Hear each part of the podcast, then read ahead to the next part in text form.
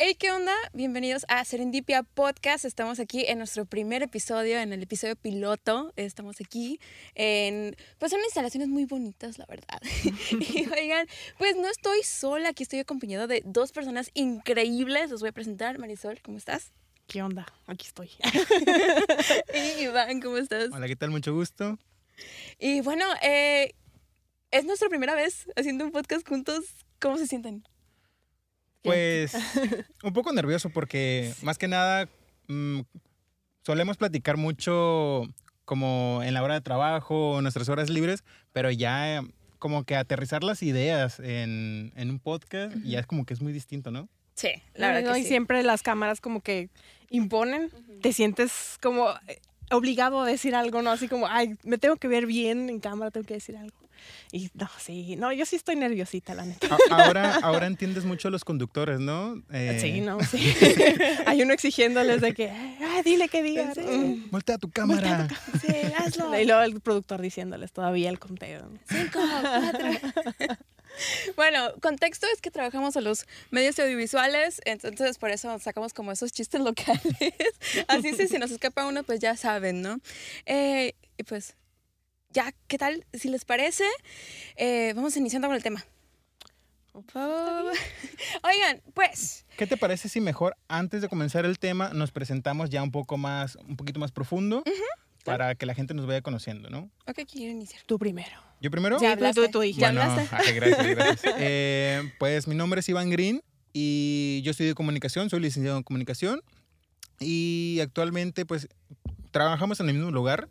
Yo soy bueno, para no meternos tantos en el tema, por lo general yo hago diseño gráfico, fotografía, y por el momento está bien ahí, hasta ahí, porque luego el SAT nos dice, No, pero sí, bueno, no sé si ustedes quieran, no sé, les doy la palabra a Marisol para que Kitsia ya continúe con el tema ya después. Va. Bueno, yo soy Marisol, también soy comunicóloga. Pero yo estudié en Mexicali y es el mejor lugar. Y pues también pues trabajamos juntos y pues ya es mi primera vez haciendo algo así. Entonces estoy un poco nerviosa, estoy así como sin palabras, pero todo bien. Eso está así bien. Así es, ajá. O sea, hacer cosas nuevas es algo chido. Pues sí, de hecho, justamente el otro día hablábamos de eso con mi tío, ¿no? Que decía, ay, ¿qué tal si te escucho tu voz en el radio? Y yo, no, ¿cómo crees? No creo. Justamente estábamos planeando empezar a hacer esto, ¿no? Pues, Marisol tiene una fobia al escuchar su propia voz, entonces sí, ahí lo van a ver. Sí, ya. No, sí, no, escuchar mi voz aquí y oído constantemente, me voy a acostumbrar eventualmente, pero nunca me ha gustado escuchar mi voz. Vas tú, Kitsia. No, pero qué bueno que te lances a hacer algo nuevo, salirte de tu zona de confort. Créeme, sí cuesta, pero es lo mejor que puedes hacer. Yo creo que conforme vaya pasando el tiempo, se nos va a olvidar que están las cámaras enfrente de nosotros. Sí, la verdad. Bueno, yo me presento. Mi nombre es Kitsia Calderón. Igual, soy licenciada en comunicación. Estoy aquí en la ciudad de La Paz. Y me dedico a la radio más que nada. Y ya he hecho esto antes. He tenido otro podcast, pero creo que ya... Está la chido. Más experimental. La más. No. La sensei. No, senpai. Es la Kitsia senpai. No seas otaku. Y bueno. No. Bueno, a ver, no sé si de las cámaras se alcanzan a notar, pero Kitsia es la más otaku aquí porque creo que, según yo, ahí tiene algunos stickers. Tiene todos sus bandos, güey. Ah, no. ¿Qué ya los cambié. ¿Qué tienes ahí? Tengo de un lugar... la radio en donde trabajo, una lunita, una carta de la lotería que tiene una luna. Le gusta la luna, por si no se habían dado cuenta, le encanta la luna. Ravenclaw, porque es mi casa de Hogwarts. Y memes, y así, un Oscar. Ajá. Y oigan, ya, no, vamos a iniciar con el tema ya, en fondo. ¡Bum! En fa.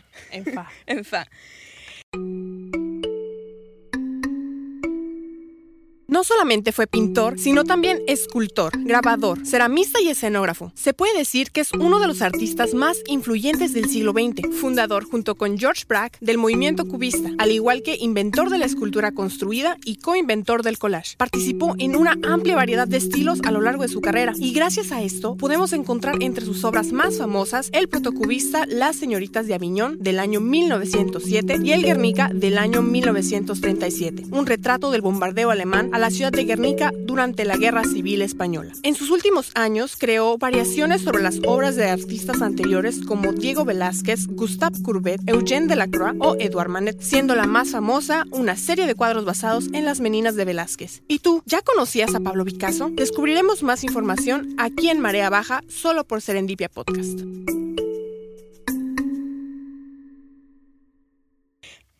Empezando, Pablo Picasso es probablemente una de las figuras más importantes del siglo XX, en términos de arte y movimientos del arte que ocurrieron en este periodo. Y bueno, antes de los 50 años, Pablo Picasso ya se había convertido en el hombre más reconocido en el arte moderno con el distinto estilo y ojo para la creación artística. ¿Quién quiere decir el nombre? El nombrecito, el chiquito. Mira, no lo tengo aquí, pero sí me acuerdo más o menos que era... No, yo sí lo tengo, la punta. A ver, mira, lo voy a decir como me acuerdo me dices si lo dije bien. Va, a ver. Aquí yo te... Uh-huh. Pablo, digo, José Francisco de la Paula, Nepomuceno Cipriano... No, me faltó uno. Te faltó. De la Santísima Trinidad... Ruiz Picasso, algo así, ¿no? Ah, más pero o menos. Por ahí. Te faltaron como unos 7 nombres. Pero... no, ¿te lo digo? A ver.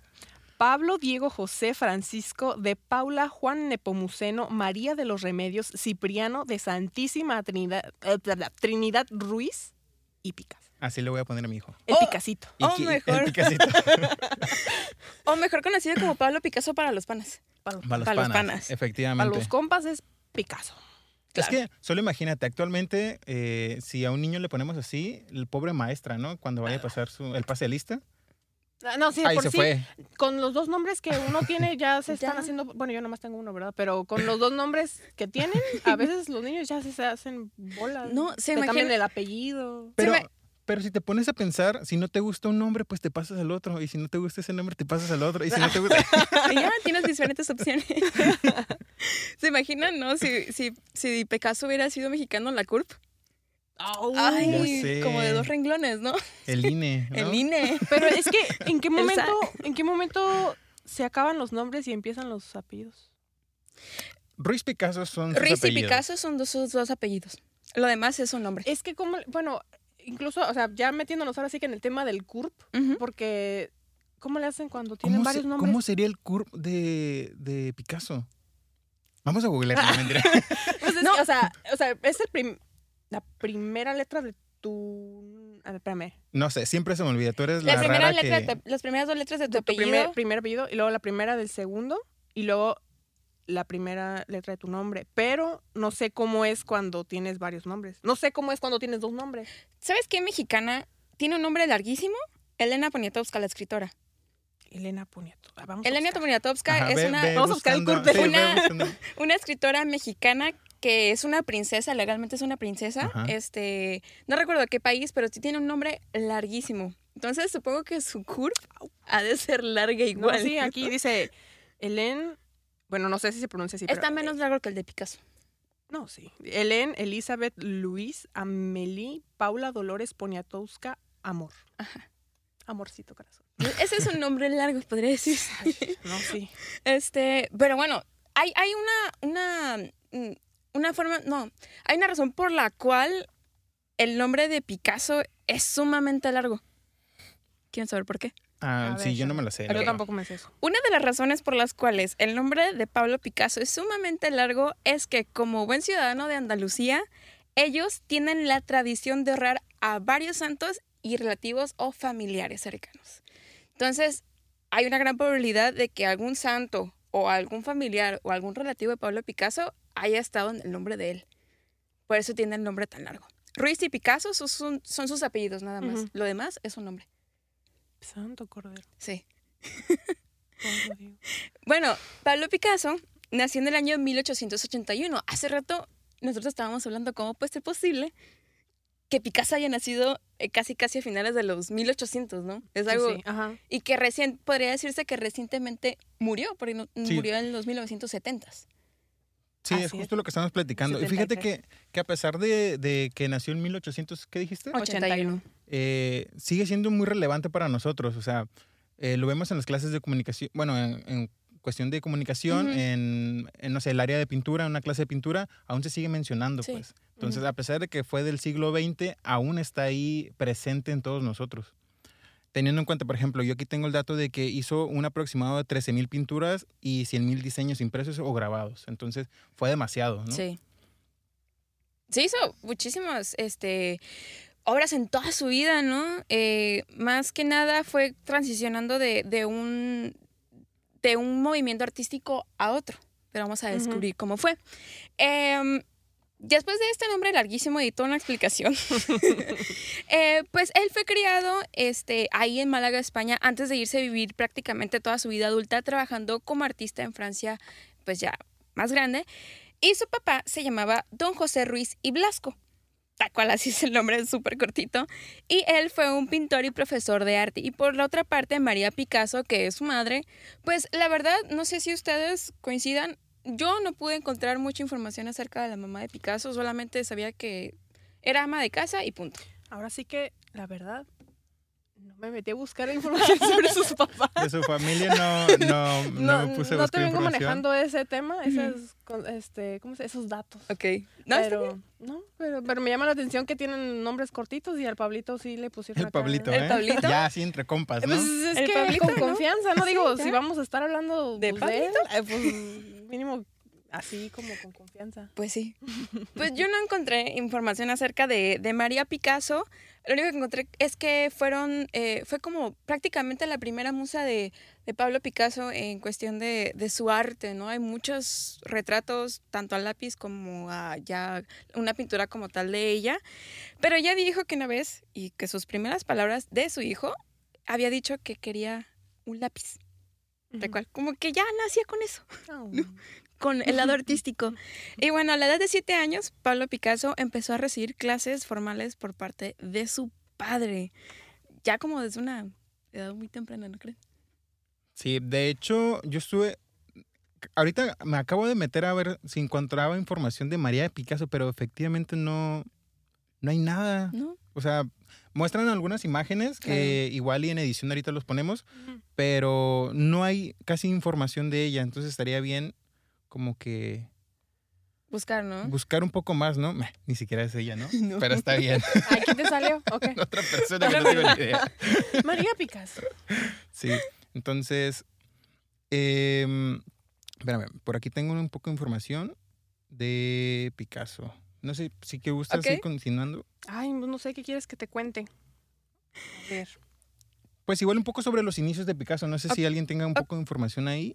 Sí, aquí tengo que para el año 1891, o sea, 10 años después de que nació Picasso, la familia se había mudado a la ciudad de Coruña, en donde, uh-huh, contrataron a Don José para ser profesor de la Escuela de Bellas Artes de esta ciudad. Bueno, duraron 4 años ahí, donde Ruiz sintió que su hijo... pues lo sobrepasaba como artista ya a la edad de los 13 años, o sea, súper cortita edad, uh-huh, y decidió retirarse de la pintura. Cosa que a no ver, tiene sentido. Espérate, ¿quién se quiso retirar de la pintura? Su papá se retiró de la pintura, uh-huh, cuando vio que su hijo lo sobrepasaba a la edad de los 13 años. Yo, ¿qué onda con esta información? No.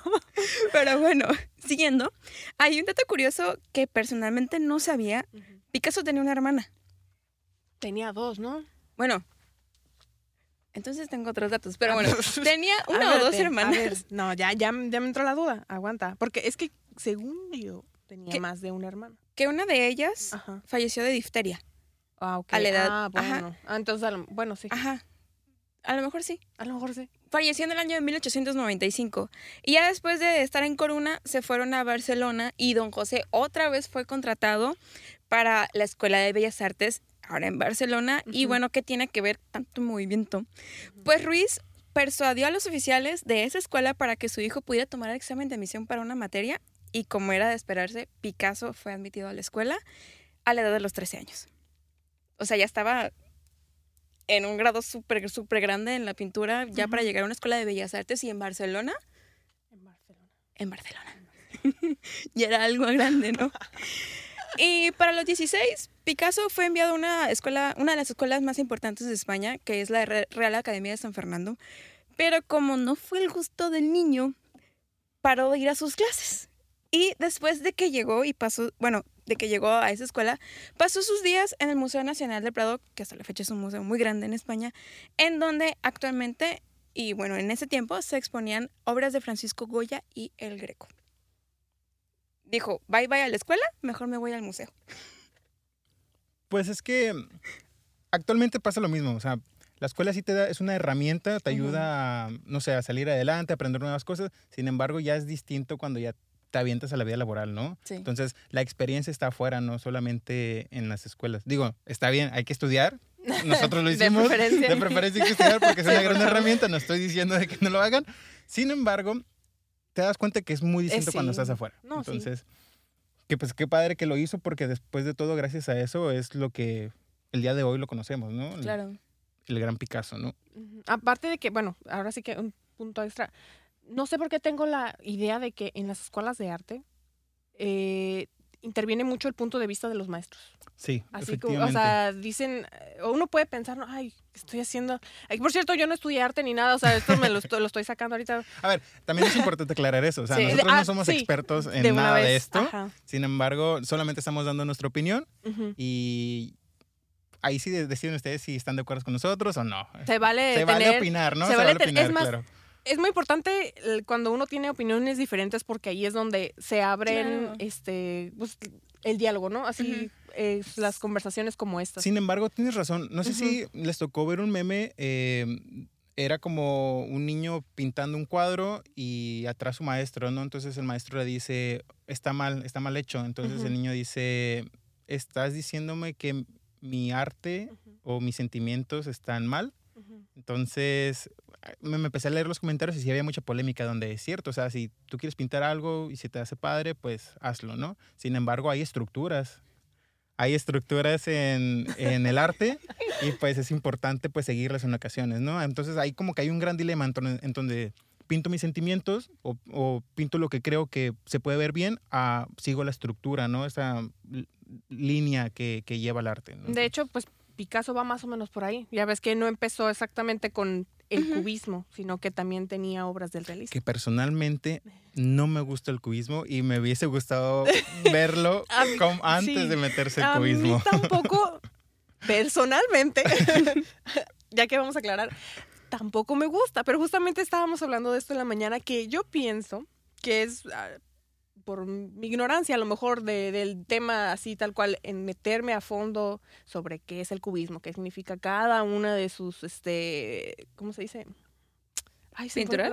No, o sea, cuando ¿técnicas? Pasas el pincel. ¿Técnicas? Sí, pues la técnica, o sea, todo eso pues debe tener un significado. Claro. Para que exista y sea tan importante como es en la historia del arte, ¿no? Pero, ¿cómo te explico? A ver, ¿a ti te gusta el cubismo? No, no me gusta el cubismo personalmente. Se me hace grotesco, no en el sentido tan literal de la palabra, sino visualmente el que retratan a una persona con figuras geométricas se me hace algo ¡pum! Estruendoso, ¿no? Sí, puede ser un poquito... ay, no sé. Que será gracias a Pablo Picasso... A ver, lo estoy hablando desde mi ignorancia ahorita, ¿no? Okay. Pero, por ejemplo, cuando te enseñan a pintar o dibujar cuerpos humanos, primero te enseñan con figuras, ¿no? Sí. O sea, sí, que el círculo, que el torso es un cuadrado, un rectángulo, entonces, pues de alguna manera por ahí supongo que va la cosa, aunque nada que ver con el cubismo, porque el cubismo pues es también un tipo de collage, entonces... ¿Qué opinas?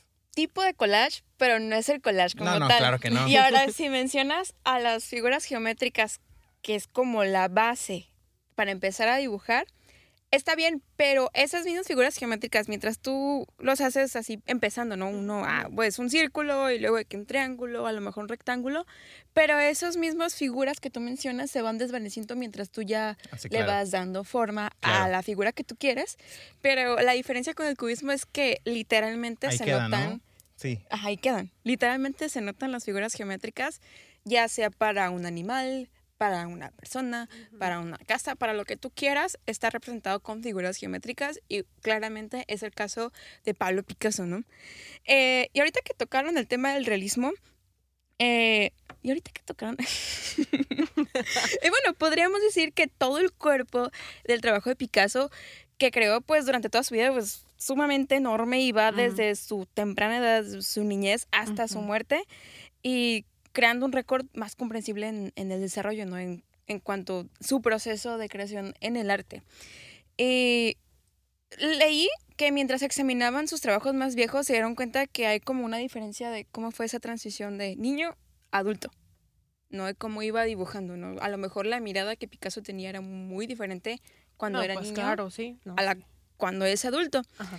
Y bueno, dando el caso de que cuando ya descubren, bueno, aquí, con esta pintura ya definen el inicio de su carrera, ¿no? A lo mejor ya como hubo un cambio importante, ya dieron como el inicio de carrera de Picasso para los profesionales en el arte, ¿no? La fecha se dice que es el año 1894, cuando él tenía 13 años. Y para los 14, él pintó un retrato que se llama Retrato de la tía Pepa. Okay. Ah, ¿sí, uh-huh, ¿sí vieron esa foto? ¿Esa pintura? No, pero justo lo estoy googleando para poder estar en sintonía. A ver. Él hizo este retrato, ahí lo van a poder ver en alguna parte del video. A los 14, el retrato de la tía Pepa, que es una pieza al óleo a la que se ha referido como uno de los mejores retratos en la historia de España. Ya. Aguanta. Aquí lo tengo. Ah, pero esto es todavía antes del cubismo, ¿no? Sí, claro. Uh-huh. Ahorita les explico. Uh-huh. Y para la edad de los 16, Picasso creó una obra ganadora que se llama Ciencia y Caridad. Uh-huh. Si lo buscan, realmente es una imagen muy cruda y es prácticamente un hombre yaciendo en una cama, ¿no? Un enfermo, uh-huh, y con otras dos personas. Pero sí se nota que absolutamente nada tiene que ver con el cubismo que actualmente conocemos con Picasso. Esa pintura que acabas de mencionar, ¿cómo dijiste que se llama? Ciencia y Caridad. ¿No la hizo en el periodo azul o...? Pues no se ve azul. De hecho, no, ajá, porque algo que caracteriza esas pinturas pues es la tristeza, ¿no? La tristeza, ajá. Uh-huh. Que, por cierto... Ay, perdóname. No, sigue. Se me fue la idea que iba a decir. Bueno, era de la... del periodo azul. ¿Periodo azul? Sí. Justamente estábamos platicando que, bueno, yo encontré que eso fue por la muerte de su amigo. Ajá, su amigo Carlos Casagemas, okay. Aquí está. Y dice, afectado por la muerte de su amigo, pintó el entierro de Casagemas, en donde empezaba a mostrar su paso al periodo azul. Yo creo que aprovechando Ay, no, es que escucha muy feo eso. Pero a partir del suicidio de esta persona, pues empezó a entrar en ese estilo, okay, de usar así como el azul y todo. Pero esta pintura que tú dices, yo creo que no es de esa. De hecho, si ustedes buscan en Google en la etapa azul de Picasso, van a ver que obviamente el color más predominante es el azul. Te voy a interrumpir un poquito. Sí, claro. Entonces aquí tengo, en este periodo dominan en su pintura los tonos azules y la temática de la miseria humana, uh-huh, desde el ángulo pesimista, representados con cuerpos y formas alargadas. Entonces, por eso creí que más o menos iba por ahí la pintura, pero, uh-huh, como no la he visto, entonces no puedo asegurarte si sí o no. Ok. Yo creo que aquí les vamos a poner también algunas imágenes, más o menos para que se den una idea, uh-huh, de cómo se veía el periodo azul. Y el periodo rosa. Que eso es otro periodo de Picasso. Y antes de que Picasso pasara al cubismo, empezó con la técnica del realismo, ya que, uh-huh, fue dada por su padre y sus estudios. Y bueno, esto evolucionó con su introducción a las influencias simbólicas, ya en su técnica, como dije, del realismo fue su primera técnica. Y durante el largo curso de su carrera, como dijiste, Picasso creó más de 20,000 pinturas. Y otras más. También dibujos, esculturas, cerámicas y objetos de disfraces y de escenografías teatrales. He estado viendo, bueno, yéndome más a Van Gogh, uh-huh, pero no sé si les tocó ver la libreta que llevaba Van Gogh de puro dibujo a lápiz. Claro. Y sí, decía, no manches, están mucho mejores que muchas pinturas que ha hecho. Entonces, y me he puesto a buscar en otros pintores y mucho de lo que está dibujado en papel, así, en una libreta, son mucho mejores que las pinturas que el día de hoy reconocemos. Entonces, estaría padre como que buscar un poco más sobre esos dibujos que hizo y que nunca fueron como... Yo creo que yo creo que no es lo mismo dibujar para ti, así como lo que sabes que nunca vas a publicar ni nada, y a lo que vas a mostrar a la gente. Porque siempre, yo pienso que cuando uno dibuja para los demás, o no para los demás, simplemente para publicar en internet, vamos a poner, como que uno pues está esperando la aceptación, así como digan, ay, qué bonito te salió porque se parece a esto. Sí, y en ocasiones como que quitas cosas que a ti te gustan para complacer a los demás, ¿no? Ajá, entonces yo pienso que es lo que pasa desde épocas acá. Creo que también pasa porque depende mucho de la intención que el artista tenga al usar, pues al hacer una obra tal cual visual, ¿no? De que, bueno, si me están pidiendo que yo haga una pintura, pues lo voy a hacer, pero a lo mejor no tiene una intención que yo quiero. Así. Y como dices, una cosa son tus dibujos y pinturas personales, y otra cosa son los dibujos y pinturas que alguien más te lo pide. Sí, entonces, con los dibujos y pinturas personales no te sientes tan presionado de cómo hacerlo. Te tardas los años dibujando un solo, pero las que claro, todo bonito. Y a lo mejor... Yo nunca los termino. Y a lo mejor para las que te piden, debe tener alguna fecha límite, o es que te pide la pintura, quiero que sea tal y tal, ¿no? Pero pues hay cash. Hay cash. Y la intención es diferente. Entonces sí entiendo. Entiendo que a lo mejor haya diferencias tanto de cómo sea personalmente y cómo te lo pidan. Siempre. Y bueno, Picasso es universalmente reconocido, como uno de los artistas con mayor influencia, como ya dijimos, en el siglo XX, y una de las razones por las cuales su nombre, bueno, ya dije, es sumamente largo, es porque familiares. Porque tiene todos los santos y primos y tíos. Picasso tiene todos los santos en su nombre. Imagínate el día de su santo, puede ser cualquier día. Oye, sí es cierto, güey. 1000 pasteles de acá. ¿Quieres que yo vaya y le ponga? Sí, ahí, por favor, para... Nos vamos a turnar en prender esa cámara. Porque esa cámara... Bueno, continúa, Kiche. Continúa. Picasso, como artista e innovador, es representante o responsable de cofundar el movimiento que ya hemos dicho durante todos estos minutos, el cubismo, junto a Georges Braque, que es otro cubista. Y bueno, el cubismo era un movimiento artístico que cambió la cara de la pintura y escultura europea, mientras que simultáneamente afectaba la arquitectura, la música y la literatura contemporánea. Fíjate que por eso te preguntaba sobre si Picasso tuvo... gran relevancia en la Bauhaus, porque, bueno, no sé si se han puesto a investigar sobre la Bauhaus, pero casi todo hace referencia a las figuras geométricas y a la arquitectura. Entonces, yo me puse a investigar, pero casi no encontré nada. O sea, sí hay materias donde ponían a Picasso, pero no como tal de que gracias a Picasso se hizo eso, no. Entonces, por eso te preguntaba en la mañana que si tenía algo que ver, si habías encontrado algo, pero... No, ahí quedó. De hecho, es muy poquita información. Si está Picasso en la Bauhaus es porque está mencionado y tal. Exacto. No es que haya influido mucho en la Bauhaus y cómo enseñan en esa escuela, o enseñaban en esa escuela. Pero supongo que Picasso tuvo influencia en... Voy a agregar un poquito más sobre el cubismo. Dice, el movimiento cubista establece por primera vez en la historia una auténtica ruptura con el arte occidental, que hasta entonces nada más se basaba en la imitación de la naturaleza y en la idea de la belleza. Así es. Creo que por eso no estamos... Exacto, sí. No iba a decir eso, pero... Creo que por eso no nos gusta. Pero sí. Es que yo veo las pinturas que hizo antes de entrar al cubismo y digo, increíble, están padres. Y veo el arte del cubismo y digo, ¿sabes qué? Me quedo con otro. Sí, me quedo con el realismo. De hecho, tú estabas hablando de una que te gustaba mucho, una pintura de Picasso. Una pintura de Picasso antes de entrar al cubismo que te gustaba mucho. Ah, sí, es...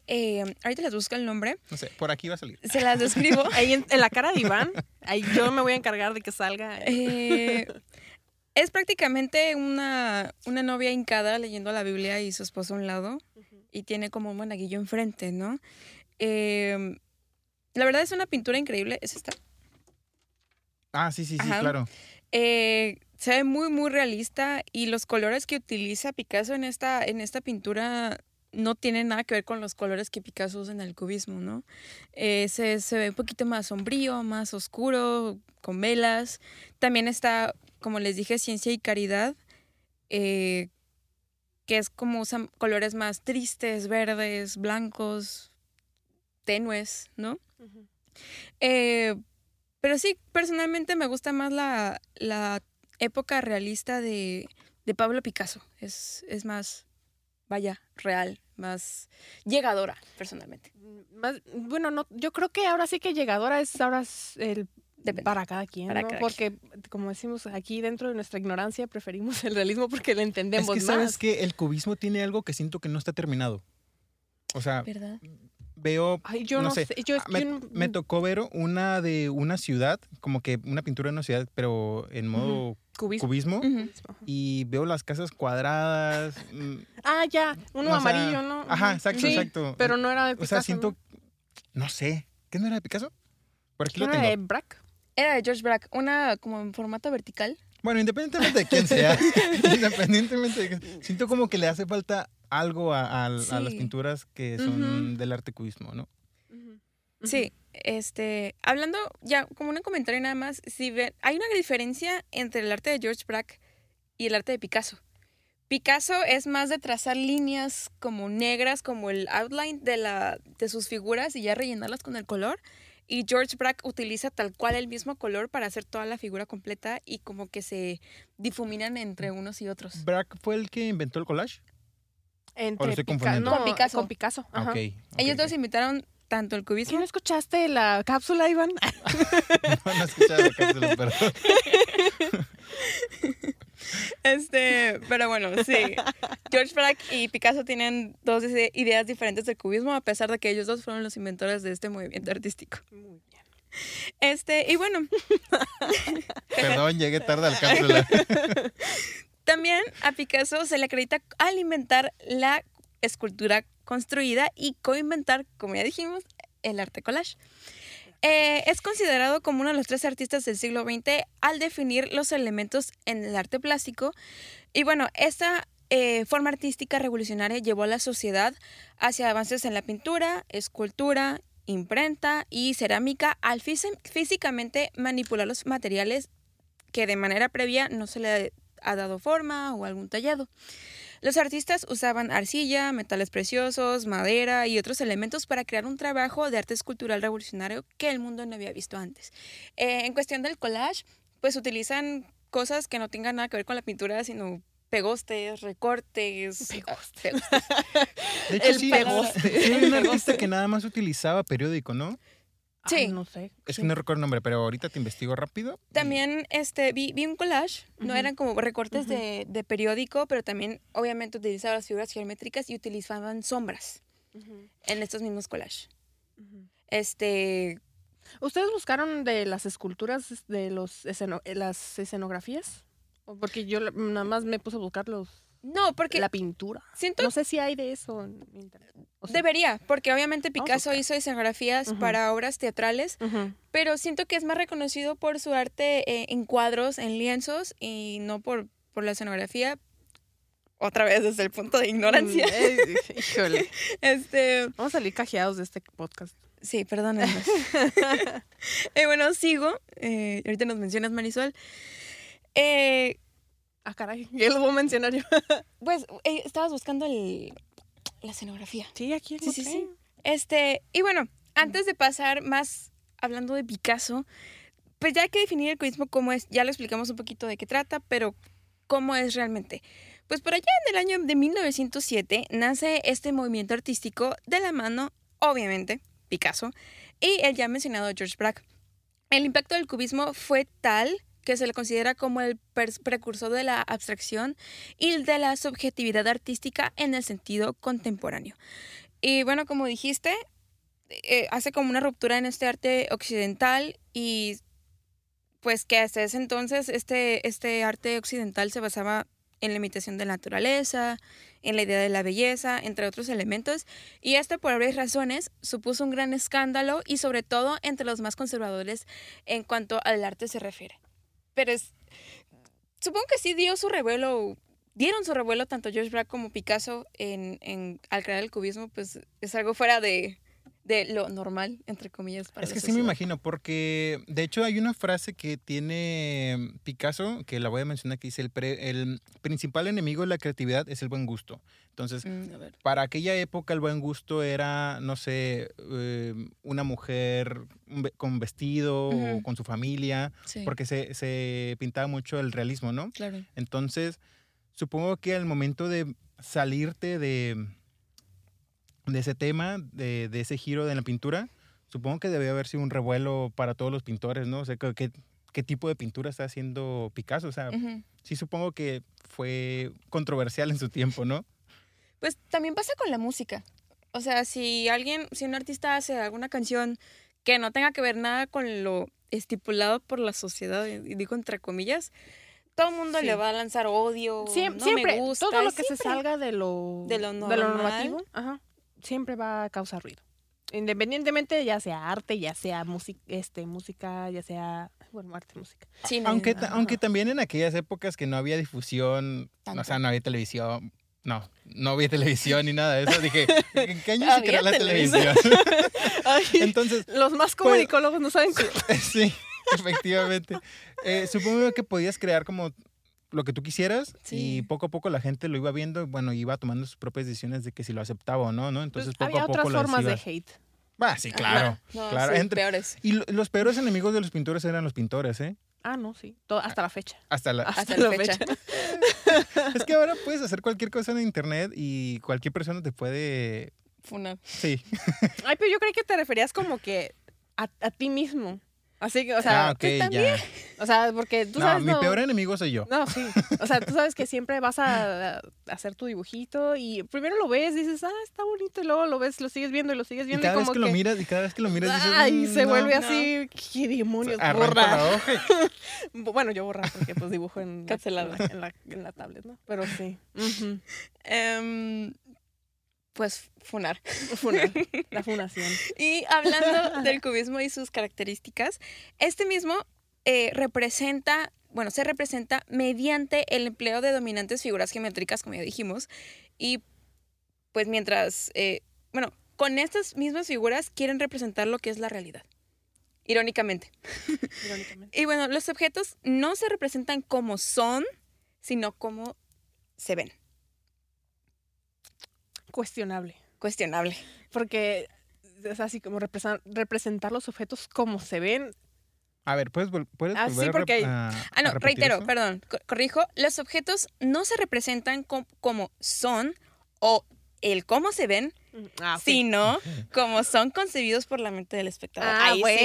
Ahí sí, porque me quedé... Bueno, así como se ven... Ok, entonces aquí ya podemos hablar de que el arte es subjetivo, ¿no? Porque... O sea, si Picasso lo veía así, pues yo no lo veo así, ¿no? No, pues yo tampoco. Claro, yo supongo que va por ahí, ¿no? Ajá, no, sí, claro. Ajá. Como dije, el cubismo fue como la percepción el piloto de decir, bueno, el arte es abstracto y es subjetivo.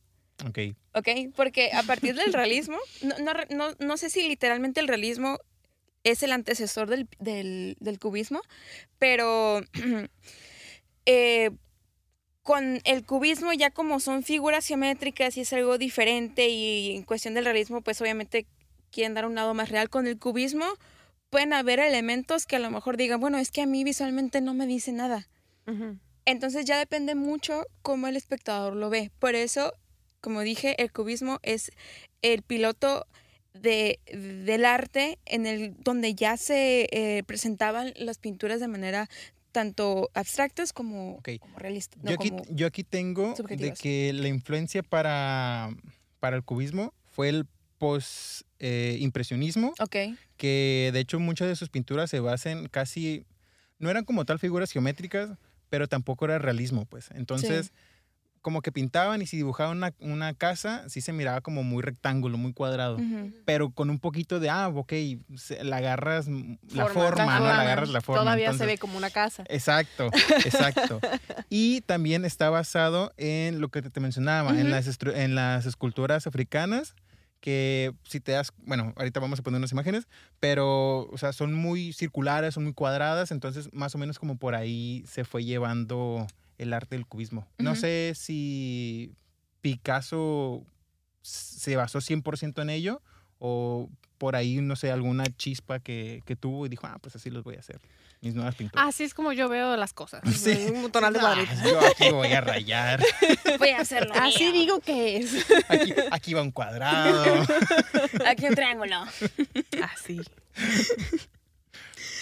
Creo que falta de respeto, ¿no? Ay, ya sí, qué vergüenza. Digo, es muy famoso y te estás burlando, Marisol. Yo porque, sí, aquí estoy acompañada. Yo no soy la única aquí que se está riendo, discúlpame, pero nosotros no. Estamos serios, Marisol. Ahora, se volvió a apagar la cámara. No, muy bien. Bueno, también algo que quería mencionar de que el cubismo tiene, no sé si tiene o tuvo 3 etapas. Entonces, sí. Que es el cubismo primitivo, que eran más las figuras, o sea, se notaban más las figuras. Para mí, yo lo miro y siento, perdón, disculpe audiencia, pero siento que es un niño o una persona que apenas está aprendiendo a dibujar y va más o menos así como que aquí va el cuadrado. Yo no quería decir eso. Aquí el trapecio. Me estaba aguantando las ganas. Dije, no, es que me voy a Marisol escuchar. Marisol lo dijo primero. Dije, me voy a escuchar súper mal diciendo, no, es que dibuja como un niño chiquito. Ay, es no. Qué ignorantes somos en el cubismo, ¿eh? Pero. No, disculpen. Pero la disculpen verdad, ustedes. Nos ganó más la curiosidad. ¿De qué? La curiosidad de esto. Ay, no, es que en serio. Sí, o sea, es que. Una disculpa a todos los artistas, ahora sí que renombrados y estudiados que nos están viendo, van a ver van a ser bola de mediocres que están hablando de Picasso sin saber. Exacto. Bueno, entonces, fue el cubismo primitivo que eran las figuras más marcadas, ¿no? Que, insisto, personalmente es como una persona que apenas va aprendiendo a dibujar, ¿no? El cubismo analítico, que me gustó un poquito más, porque se me antoja como para un fondo de pantalla. Okay. Sí, no sé. Problemas modernos. Así. Sí, es que es muy estéril, ¿no? Me cayó el teléfono. Muy asterisco. Muy estéril. Y el cubismo sistemático, que es el que lleva más el collage, que ahí puedes verlas. Es que la diferencia del primitivo y del cubismo sintético es que, no sé, por alguna razón me gusta más el sintético, como que las figuras expresan más, o sea, tal vez no tienen una figura como, o sea, no te muestra algo como tal, pero tal vez los colores te hacen sentir algo, ¿no? Vamos a tratar de poner esta imagen que estamos viendo aquí, si te das cuenta, como en el fondo como que tiene periódico. Ajá, y exacto. Tiene sombras, ¿no? A ver, ya para acá yo también yo no hace imagen. Así como tipo técnica de collage. Voy a verla un poquito más igual y... Te robo. ¿Qué? Ok. ¿Qué estás cantando? ¿Qué? Bueno, es que Iván dijo... No lo puedo girar, okay. Pero ahí está, ¿no? Que personalmente sí lo podría poner como un fondo de pantalla. Claro. Está bonito. Sí, bueno, eso sí me gustó. Sí, deberíamos imprimir y ponerlo aquí. Ese es de Picasso. Sin embargo... Sí, okay. No sé. No te voy a mentir. No. No voy a hacer que lo hago, ¿no? Ya continuando. ¿Qué les parece? No, sí, está bien. Continúa, por favor. Está bien, ok. Sí. Bueno, este cubismo era una confluencia de influencias, desde Paul Cézanne y Vincent Van Gogh, como impresionismo, hasta el arte arcaico y tribal, que animó a Picasso a darle a sus figuras más peso y estructura alrededor del año, obviamente, de 1907, y últimamente lo llevarían en el camino hacia el cubismo, en donde deconstruyó las convenciones de perspectiva que dominaban el arte renacentista. Durante este periodo, el estilo no solo de Picasso, sino también de Braque, evolucionó usando principalmente colores neutrales y estaban basados en quitar objetos y analizarlos en términos tal cual de objetos. El cubismo, especialmente la segunda forma, como estamos diciendo, el cubismo sintético, jugaron un papel importante en el desarrollo del arte del lado oeste del mundo, por estos mundos. Los 50 mundos. Los 50 mundos, sí. Efectivamente. Ustedes me entienden.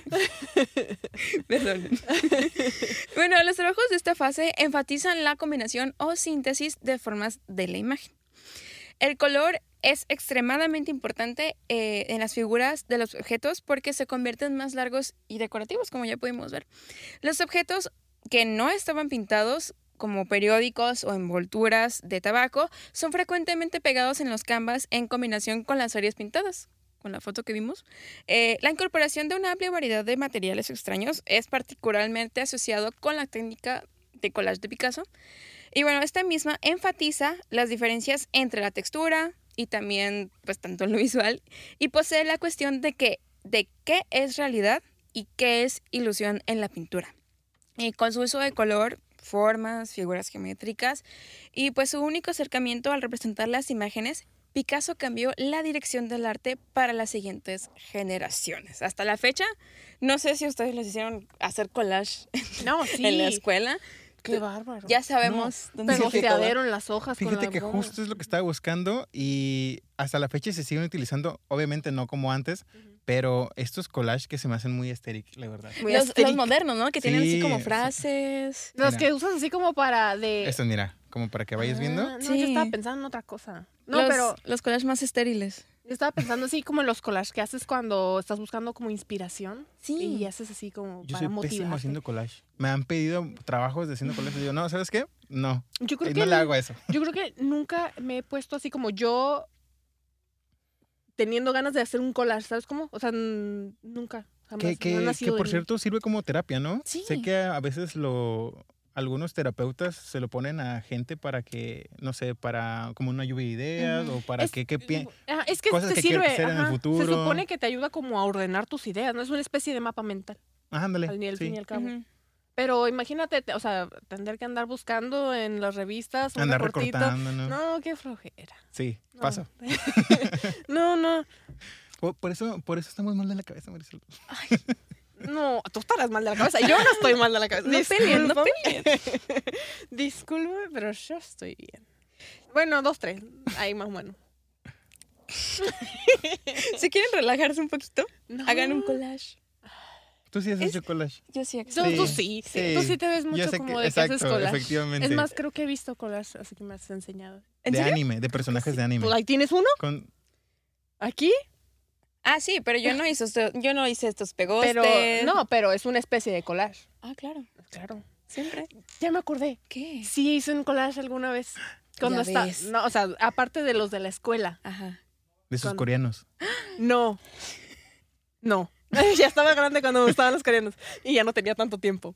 Cuando estaba en la en la secundaria. Uh-huh. Fue cuando estaba en la secundaria, me gustaba mucho una banda. A ti también te gustaba. Ay, Dios mío. Me gustaba mucho una banda alemana que se llama Tokyo Hotel. Ajá. Solamente hay como 13 fans en el mundo ahorita de Tokyo Hotel. Saludos. Ya están grandes. Sí, aquí hay 2 de ellas. Bueno, pero en realidad me gusta más como el Tokyo Hotel de antes. De antes, ¿no? De hace como 10 años. Ahorita es muy pop. Y la neta ya se... Ah, o sea, que siguen tocando. Sí, pero antes eran más como rock emo. Rock así, pop, muy emo. Muy tipo de lo que usabas en MySpace, ¿no? Cuando usaba MySpace. Ok. Y ahorita ya es más pop. O sea, más pop electrónico. Total. Así. Entonces, pues yo era de las que se iba al Sanborns a buscar las revistas, las de chicas de adolescentes, buscando fotos que tuvieran así la portada, ¿no? La cara del... El póster. Es más, y todas las imágenes que salieron en la revista de ellos, así fuera en la portada, así chiquita, o el póster. Lo quiero. Me acuerdo, fui a la papelería a comprarme una cartulina nada más para llenarla de recortes. Por allí tengo alguna foto, la voy a buscar, de mi pared cuando tenía... Dios, como... sí me acuerdo. Cuando tenía como 13, 14 años. Ajá. Eso te iba a preguntar, que si cuántos años tenías cuando hiciste tu collage. Estaba chiquita, como 13. Ahora, no, sí, la verdad me quedó... Marisol, bien, si volteas para atrás y miras a Marisol de 14, 13 años, ay, ¿qué opinas? ¿Qué opinas de esa niña que hace collage? Tenía mucho tiempo libre y tenía muchos sueños y esperanzas. Y ahora no. El momento más triste del podcast.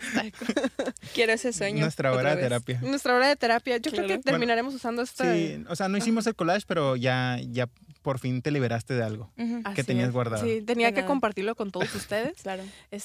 Pero ¿a poco nunca hiciste algún collage así? Personal, nunca. Nunca. O sea, sí lo hice para trabajos de escuela. De hecho, hasta la universidad me tocó hacer... Supongo yo que a ti también te tocó hacer un collage en la universidad. Sí, sí me tocó hacer... Era de arte, ¿no? Sí. En... Una, ¿de pintores, no? ¿De qué era? O de, apreciación pictórica. Anda, sí. Ajá, teníamos esta materia en nuestra alma mater. Sí, ya sé, ¿no? Yo... Pura guaps. Pura guaps aquí. Nada, nada de... Bueno, me voy a ir. Bueno, la puerta está por allá, pero me puedo esconder atrás de las cámaras y ya no me ven. Ahí te encargamos la cámara, Marisol. Sí, ahí. No, sí. Das contigo. Das contigo. No, sí, también me tocó hacer un collage. Sí, pero personal jamás hice uno. Y no planeo, la verdad. Yo tampoco. Yo no sé. Igual y sí. Así cuando... Ahorita llegando, ¿no? Ándale. Voy a buscar todo lo de Picasso. Pero ahora está más fácil porque puedes imprimir. Sí. Bueno, yo no tengo impresora. Ahorita. Bueno, sí, pero puedes ir a una papelería, ¿no? Pero, a tu papelería de confianza. Ándale, vayan a su papelería de confianza y pídanle el papel más nice, bonito. Que las Bueno, pero es que luego te sale muy caro imprimir a color. Efectivamente. Ya, es muy caro. Te sale como en 10 pesos la hojita. No, ¿cuánto? ¿Ya más? Es que hace mucho que no voy a imprimir. Hace muchísimo que no voy a imprimir. Inflación, sí. Sí, cuando imprimo mis todo en blanco y negro del SAT. No. Blanco y negro. Aparte que tengo que pagarle el SAT, tengo que imprimir. No. Oye, no, tranquilo. No, ¿también vas a cobrar esos SAT? No. Regálame las hojas. No, mínimo que te pido. Ya sé. Todo el dinero que quieras, pero mínimo regálame, por favor. Mesa completa. Tengo que pelear mi billete. Déjame. No traigo monedas. ¿Tú tienes billete? ¿De 20? ¿Quién tiene? Ah. Bueno, entonces, ¿en qué nos quedamos? Ya se me fue. El TDAH, estamos hablando de... Ya está todo lo que da. Estamos hablando de los collages. Sí, de los collages. Sí, estamos hablando de un tal Picasso. Sí, es cierto. De un tal Picasso. Bueno, de este tal Picasso. Este es su primer viaje a Italia en el año de 1917. Y empezó un periodo de tributo al estilo neoclásico. Rompiendo desde el modernismo extremo, dibujó y pintó un trabajo reminiscente de Rafael e Ingres. Este solo fue un preludio antes de que Picasso, sin esfuerzo alguno, empezara a combinar sus conceptos modernistas con sobriedad en obras surrealistas como el Guernica, que ahorita vamos a comentar de ello. Una grandiosa combinación de estilo que da cuerpo a una desesperación de guerra. Y ya, entrando en ese tema, el Guernica es considerado como la declaración antiguerra más poderosa del arte moderno. Se hizo para demostrar el apoyo de Picasso para que la guerra terminase y la condena al fascismo en general. Desde el principio, Picasso decide no representar el horror de Guernica en términos realistas o románticos. Y bueno, el motivo que impulsó a Pablo Picasso a realizar la escena representada en esta gran obra fue la noticia de los bombardeos efectuados por la aviación alemana sobre la villa vasca que da nombre a la obra. A pesar de ello, tanto los bocetos como el cuadro no contienen ninguna alusión a sucesos concretos, sino que, por lo contrario, constituyen un alegato de manera general contra la barbarie y el terror de la guerra. Y una de las razones por las cuales cromáticamente es óreo, o sea, en blanco y negro, es porque determina el extremado carácter trágico de la escena que se iba a convertir en el emblema de los desgarradores conflictos de la sociedad en esos días. Y bueno, hay figuras importantes en esta obra del Guernica, como la de una mujer con los brazos extendidos hacia arriba, un toro y un caballo agonizando. De hecho, en una entrevista que le hicieron a Pablo Picasso en estos tiempos, le preguntaron a Picasso que si cuál era el significado específico del caballo y cuál era el significado específico del toro. A lo que él respondió que el caballo es un caballo y el toro es un toro.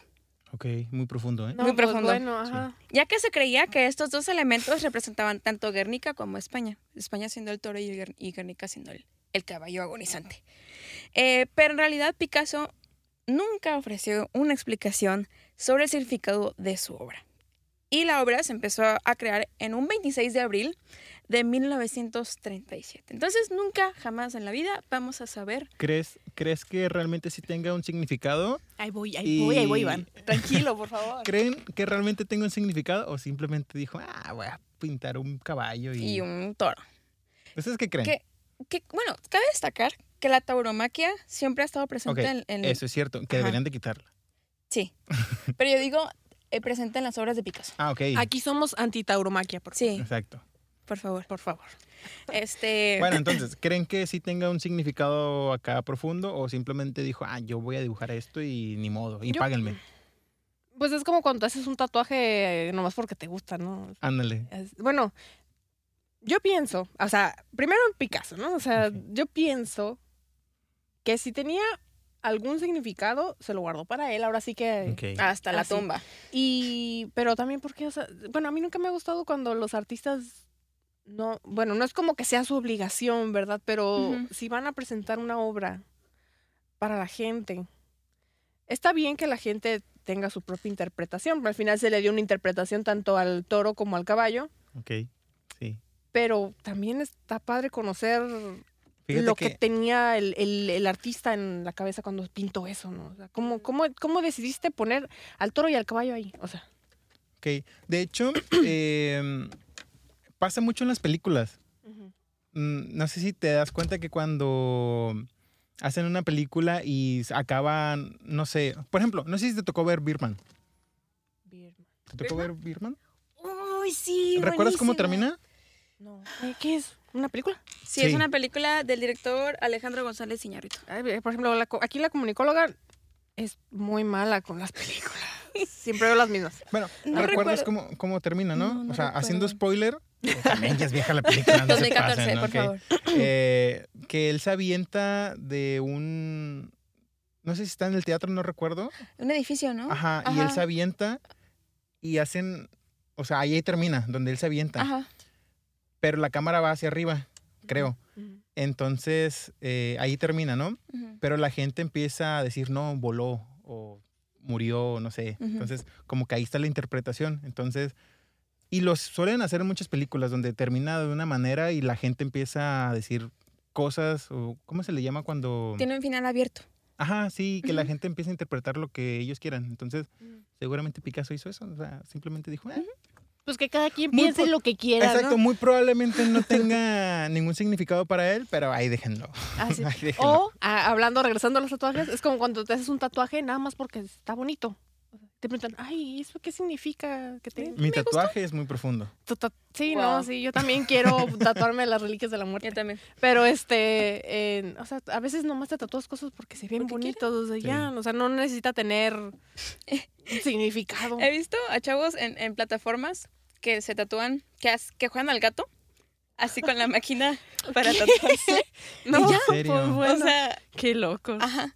También otro elemento del Guernica es que hay un foco hasta arriba. Ah, sí, cierto. Hay un foco que también dicen que ese podría ser Dios. Pues es un foco, pero también yo lo veía como forma de ojo.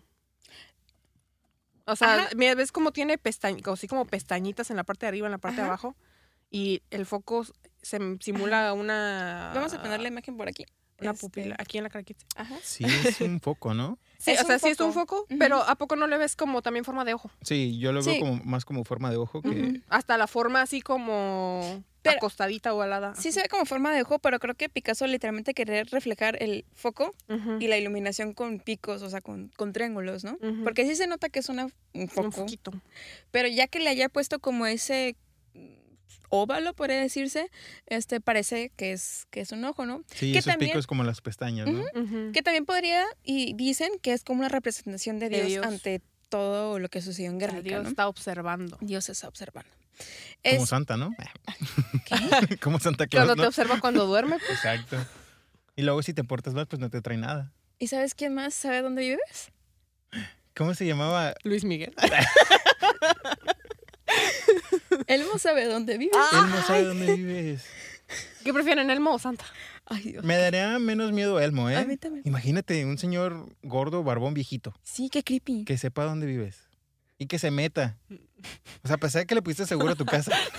¿Y sabes qué? Y tu mente loca le deja galletas y leche. Yo jamás hice eso. Yo tampoco, fíjate. Yo sí hice eso. Aquí, de hecho, mi papá cuando todavía yo pensaba que... Ah, no, Santa Claus es real. Sí, Santa Claus es muy real. Pero cuando Santa Claus iba a la casa en Navidad, mi papá me decía, no, en vez de dejarle galletas, ¿por qué no le dejas unos burritos de frijol? Oye, qué ingenioso. Es que también, o sea, imagínate recorrer todo el mundo para que te dejen galletas. O sea, la diabetes acá. Sí. No, pues por algo está gordito, sí, pobrecito. Pues sí. Pero no unos burritos, sí. Más proteína. Más proteína, sí, claro. Efectivamente. Déjenle burritos con frijol. Ajá, y un refresco. O un juguito. Un refresco. Sí, Coca-Cola de vidrio. Okay. Ya, es pronto, Coca-Cola, patrocínanos. Okay. Aquí puede haber una Coca-Cola, ¿eh? Oigan, ya siguiendo con el Guernica, ¿cómo fue que este mural terminó en donde está? Bueno, el Guernica fue adquirido a Picasso por el Estado español en el año 1937. Debido al estallido de la Segunda Guerra Mundial, el artista decidió que la pintura quedara bajo la custodia del Museum of Modern Art de Nueva York, o sea, el MoMA, hasta que finalizara el conflicto bélico.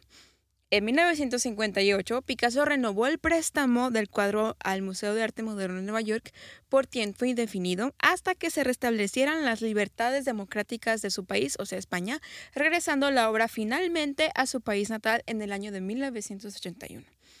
Una vez de vuelta en España, la obra fue expuesta primero en el Casón del Buen Retiro, perteneciente al Museo Nacional del Prado, y posteriormente fue trasladada al Museo Reina Sofía en el año de 1992, donde puede visitarse actualmente.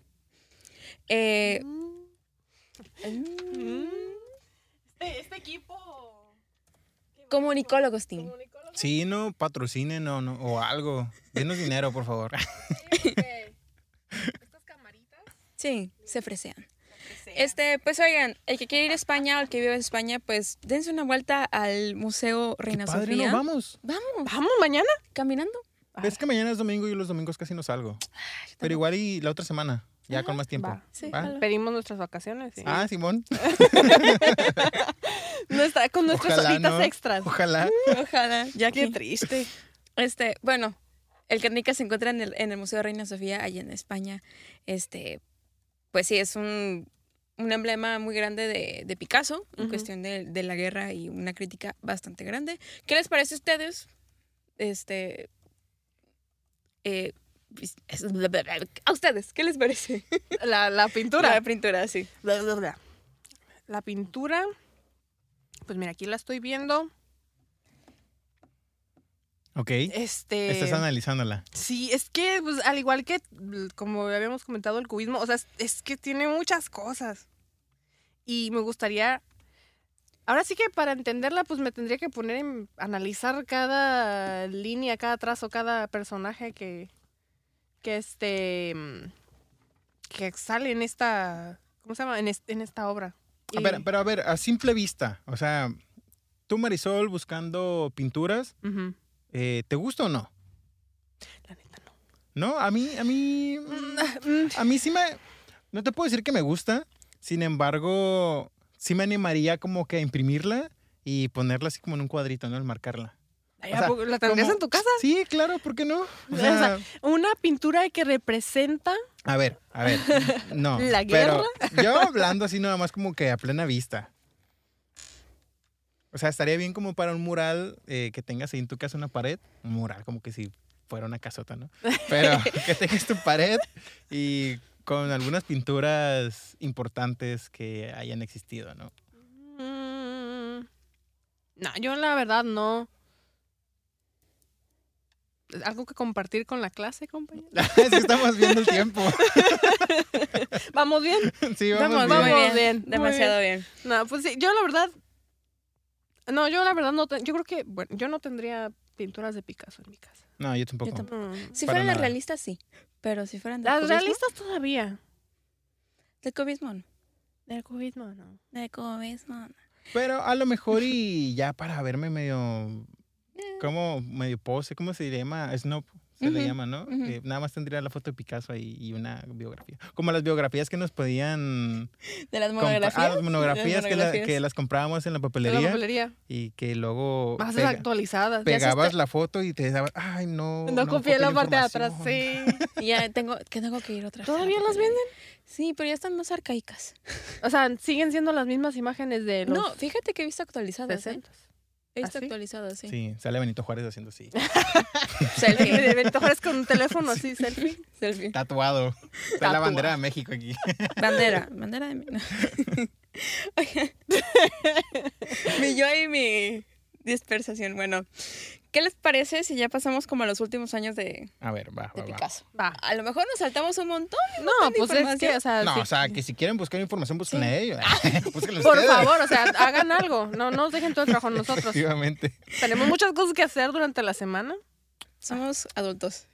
Sí, mira, nosotros ponemos la información ahí y ya, ustedes ¿sí? deciden si la buscan o no. No, y tampoco no nos crean, al 100%. Sí. O sea, igual y decimos, si decimos algún dato que está incorrecto, díganos, la neta. Sí, o sea, la neta la están, la neta están diciendo puras. Sí. Y sí, no, y sí, se vale. Y se vale. Sí. Y les voy a contestar, pues mírame. No, mentira. Funada. En el próximo programa no va a estar Marisol. Chale, no. Muchas gracias por mi debut en los podcasts y ya me voy. Ya. Enojada. Vas a salir en TikTok como los Wait y Checan. ¿Y los videojuegos? Pero nosotros con el arte. Y ya. Yo creo que es peor con él. Bueno, a ver, que hay que terminar con esto. Sí, ahorita platicamos más. Y vamos con los chismecitos buenos. Va. Los últimos trabajos de Picasso estaban revueltos entre muchos estilos que él hizo suyos durante toda su vida. Se atrevió a hacer esculturas más largas y sus pinturas más expresivas y coloridas. Durante el fin de su carrera, Picasso disfrutaba examinar trabajos clásicos que influenciaron su desarrollo durante los años y produjeron muchas series de variaciones de pinturas, incluyendo a Diego Velázquez y Manet, el fundador de las tradiciones modernas. Algunos de sus trabajos más notables que hizo fueron la de Masacre en Corea, después de Goya, y Las Meninas, después de Velázquez. Muchas de estas piezas siguen siendo influencia en el arte mundial hoy en día y, de hecho, debido a la visión y distinción creativa del estilo, todavía están en las piezas más innovadoras que han sido introducidas en el mundo del arte, incluso en años recientes. Una multitud de pinturas que Picasso pintó durante sus últimos años son ahora aceptados ampliamente como el principio del movimiento del neoexpresionismo. Cuando Picasso murió a la edad de 91 años en el año de 1973, y que actualmente no es un año muy lejano, él se había convertido en uno de los artistas más exitosos y famosos de la historia. Picasso no vio su obra El Guernica expuesta en ningún museo español, ya que el 8 de abril de hace 50 años, el artista falleció a causa de un edema pulmonar en Francia. Hoy en día, su vida y trabajo continúa en varias interpretaciones escolares y atrae a varios seguidores en el mundo. Y ya un poquito más actual, en el año 2020, la revista Quién realizó una nota en donde decía que la nieta de Picasso buscaba deshacerse de toda su herencia. Y pues, ¿cuál es dicha herencia? Pues para ese año se realizaría la 10ª subasta de obras de su abuelo, que consistía en más de 60 piezas menores que son de propiedad de Marina, la nieta de Picasso. La historia de por qué ella no quiere conservar nada que le recuerde a Picasso es triste y llena de tragedia. Lo que la nieta del creador del cubismo no puede olvidar es que fue por la distancia que este tomó con toda su familia después de enamorarse de nuevo, lo que le provocó un sinfín de penas, como ser muy pobre cuando era niña, el alcoholismo de su padre y pues el suicidio de su hermano, que ahorita vamos a mencionar. Además, cuando Picasso falleció, él no tenía un testamento y todo su legado fue peleado por sus herederos en los tribunales, incluso ya terminando el siglo XX. Marina recibió de esta herencia el 20%. Así, se los pongo. Y vamos iniciando con los temas contundentes aquí. Chale, o sea, ya empezamos con lo triste. Ya empezamos con lo triste y con que nadie quiere hablar. Pues es que, ¿qué les dimos? Picasso. Sí, hay muchísima información. Picasso tiene muy mala fama. Buena fama en arte. No, sí, pero muy mala fama con cuestiones personales, con sus parejas, con su familia, con sus hijos legítimos e ilegítimos, y etcétera. ¿Tienes algún dato tú? Pues sí tengo. A ver. Pues bueno, dice, durante la Primera Guerra Mundial se trasladó a Roma para realizar los decorados de los ballets rusos de Sergei Diaghilev. Uh-huh.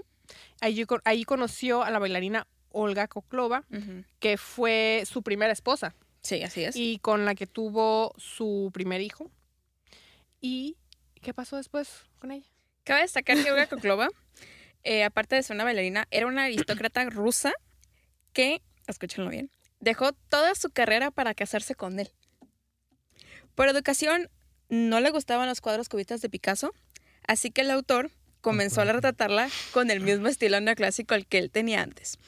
Pero los cuadros de ella iban perdiendo una viveza, hasta el punto que llega a su máximo en el año de 1929 con este cuadro que se llama... Está en francés. A ver, yo te digo cómo se dice. A ver. Desde que estudié francés. Ay, caray. Grand New... No sé, okay, algo de... Respondemos gran, el nombre no sé aquí. Ajá. Y bueno, en este cuadro, el Grand Duke of Tilburg, no sé, en el que ella se convierte en un monstruo surrealista, de pechos caídos y boca agresiva. Tras su separación, Picasso la calificaba de loca ante sus amistades comunes, y jamás le concedió el divorcio, ya que por el acuerdo debía haberle regalado la mitad de sus cuadros, y si algo le gustaba a Picasso, era el dinero. Cabe destacar que esta información la saqué de una revista de Vanity Fair. Que sí es... Podría ser una buena referencia, ¿no? Yo también tengo otro dato. A ver, ¿tienes otros datos? A ver. ¿Tienes más de esa misma historia o ya? De Olga ya no tengo nada más. Yo también tengo otra que a mí... Yo creo que si Picasso siguiera vivo en la actualidad, en la cárcel ahorita.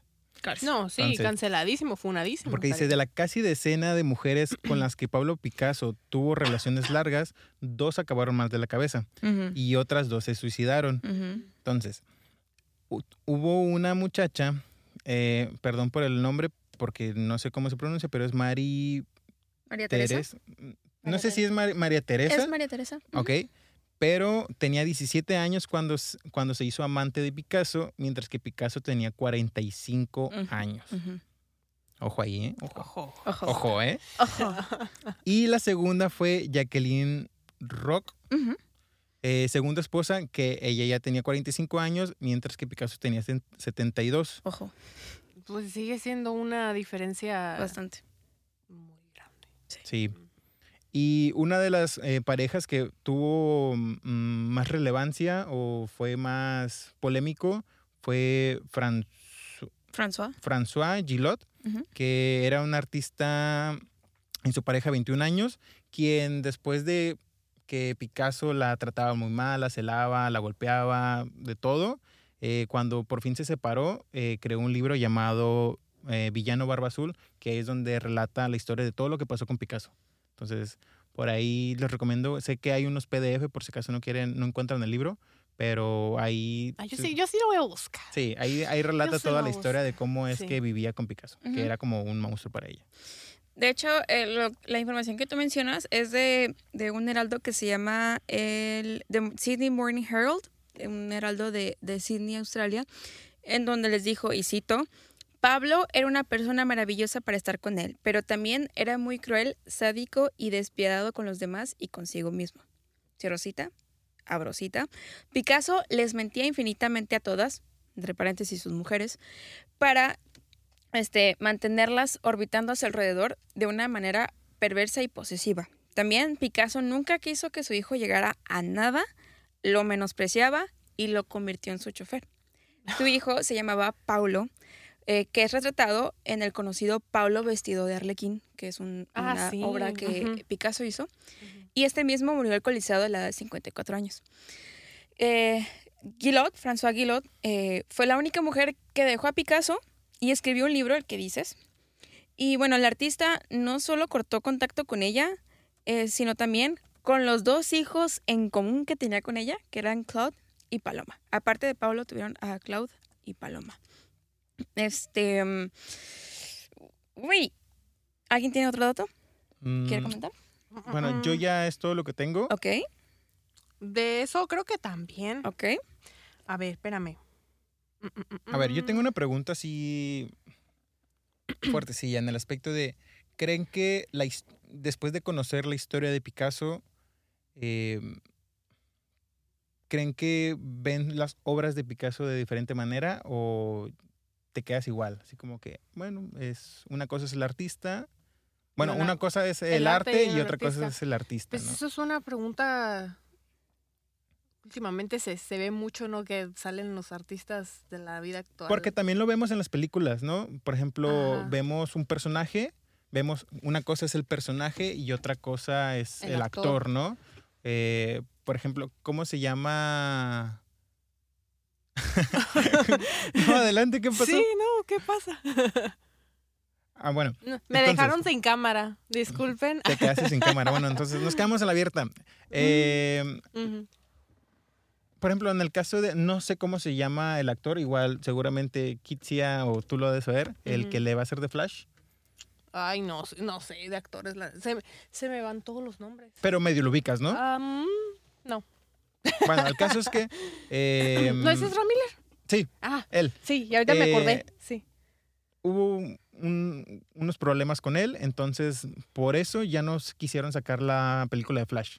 Entonces querían quitarlo completamente. Entonces, más o menos siento que va por ahí, de que si el actor hace algo, la obra también sale perjudicada, ¿no? Sin embargo, no lo vemos tanto con Picasso. O sea, siempre se habla bien de Picasso y sus obras y todo este movimiento que hizo en el mundo del arte. Sin embargo, no se escucha diciendo, no, es que ¿sabes qué? Picasso maltrataba a sus esposas, anduvo con una menor de edad, entonces... No sé, o sea, vuelvo a preguntar, ¿creen que el arte y el artista son dos cosas distintas o van enlazadas? Ay. Es que yo creo que el artista es como ese medio para el arte, ¿no? El arte que el mismo artista crea. Y también siento que depende mucho de cómo el artista se sienta al crear ese arte, y a lo mejor estás sintiendo una cosa, pero también sucedió otra cosa. Acuérdate, afuera. Vamos a ponerlo con un artista que es conocido para las dos, Kris Wu. Ay, Dios mío, mi vida. Kris Wu. Bueno, Iván, te damos contexto. A ver, dame contexto porque, es más, primero que nada voy a buscar quién es. Kris Wu era un miembro de un grupo de música coreana. Era uno de los líderes del grupo y chino-canadiense. Okay.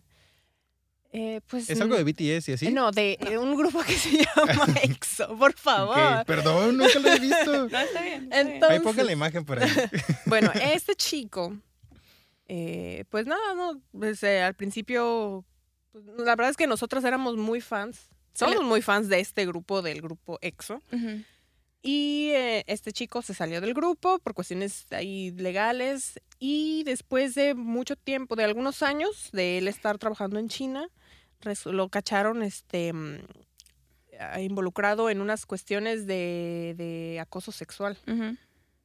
Okay. Entonces, ¿qué pasó ahí? Después de que se enteraron ustedes de eso, ¿cómo cambió la perspectiva del grupo? ¿Cambió nada más la de él? ¿Cómo lo miraban a él? O del grupo no, de él sí. Okay. Así es, ajá. Pero bueno, ahora sí que nunca fui muy fan de sus películas. O sea, así como solista, ajá. Nunca fui muy fan de sus. Pero fuiste fan, aunque. Pero, o sea, sí, o sea, claro. Yo escucho todavía canciones del grupo de EXO cuando Kris estaba en el grupo. Sí. O sea, no voy a dejar de escuchar a EXO porque Kris estaba ahí, ¿sabes cómo? Sí. Entonces, mi percepción de Kris cambió, claro que sí, que se pudra en la cárcel. Okay. Pero me sigue gustando el grupo la música. Uh-huh. Pero hay veces que siento que no cambia tanto. Por ejemplo, uh-huh. No sé si recuerdan lo que pasó, no estoy muy seguro si fue con Nickelodeon y lo que pasó con... Dan Schneider. O no sé cuál ibas a decir. El director productor. Sí. Es que no, la verdad es que los nombres nunca me los aprendo. Uh-huh. Pues ya ves lo que pasó con esta chica que la hacía el personaje de Sam. Ah, sí. ¿Tienen el nombre por ahí para no...? Janet McCurdy. Ajá, exacto. Uh-huh. Hasta sacó libro, sí. Hubo entrevistas de lo que pasaba y lo que el director... Así es. Hacía que, pues, ella y otros actores, no sé, les pedía cosas muy extrañas. Y Nickelodeon sigue arriba todavía, o sea, siento que no hubo ningún cambio. Entonces, creo que en algunas cosas la gente sí se pone de frente y dice, ¿sabes qué? Hay que cancelar esto. Uh-huh. Y hay otras donde dicen, no importa, o sea, hay que seguir consumiendo lo mismo, ¿no? Uh-huh. Bueno, a mí sí me gustaba mucho iCarly. Ah, no, o sea, a mí también. No, y... o sea, si lo ponen en la tele, lo miro. No, sí, yo también. Pero enojado. Enojado, lo miro. O sea, pues es que... Pero, ¿sabes? Ahora que lo pienso, si no se llegan a traer cosas malas de su artista favorito, o en caso de Picasso, yo siento que sí influencia mucho cómo tú veas la obra. Claro, sí. No, sí. Fíjate que a mí me pasó mucho con Drake Bell. Okay, ¿recuerdan la serie de Drake y Josh? Sí, claro. Buenísima la serie. A mí, bueno, hasta la fecha puedo decir que me sigue gustando muchísimo, pero ya ves que Drake tuvo una polémica donde se supone que se mensajeaba con una chica y no sé qué cosa. Entonces, sí hubo una época donde dije, ¿sabes qué? Ya no voy a consumir, porque incluso consumía su música y lo dejé de seguir. Pasó el tiempo, hubo entrevistas, dije, bueno, ok, va. Una siguiente oportunidad, y hasta la fecha lo sigo escuchando, pero sí hubo una época en donde yo dije, ya no voy a consumir a Drake Bell, ¿sabes? Entonces, ¿qué pasó? Ah, la cámara. La cámara se volvió a parar. Ay, justo cuando iba a decir lo que yo pensaba, Dios, no. Bueno, guárdate la idea porque conociéndote se te va a olvidar. Ok, aquí ajustes técnicos. No, sí, ¿ya quedó? Ok. Bueno, entonces, creo que es depende muchísimo de qué estamos hablando. Claro. Insisto, a lo mejor y si es algo muy grande, pues entonces no suele ser tan relevante, ¿no? Es que, ¿sabes qué? A lo mejor es porque, no sé ustedes, yo la verdad casi no me involucro tanto con el artista, así como... Sí, yo tampoco. Es... X, ajá, okay. O sea, puedo consumir fue la palabra. Sí, sí, su arte, contenido, sí. Su arte, su música, pero o sea, la persona X, o sea, no sé quién es. O sea, es como, o sea, es un artista que hizo alguna cancioncita que me gustó. Claro. Y ya, ¿no? Digo, no, tampoco, realmente no voy a ponerme a venerar a la persona en redes, ni tampoco la voy a defender si hizo algún delito, no voy a pelearme y decir, no, es que lo quiero. Fíjate que no sé qué, o sea, yo, no sé si es la palabra, pero yo admiro mucho a la gente que se sabe los nombres de los actores y los directores. Sí. Porque digo, wow, o sea, qué retención de información, o sea, a mí me la dices y como entra, sale. Sí, no, a mí también, incluso no te ves tan lejos los nombres de las personas cuando recién las conozco. ¿Cómo te llamas? Ah, sí, o sea, mira, soy fulanito, tal, sí, mucho gusto, ya se me olvidó. A mí también. No, cuando quieres llamar a esa persona, tú, tu cosa. Disculpa. Hasta la fecha yo te cambié el nombre.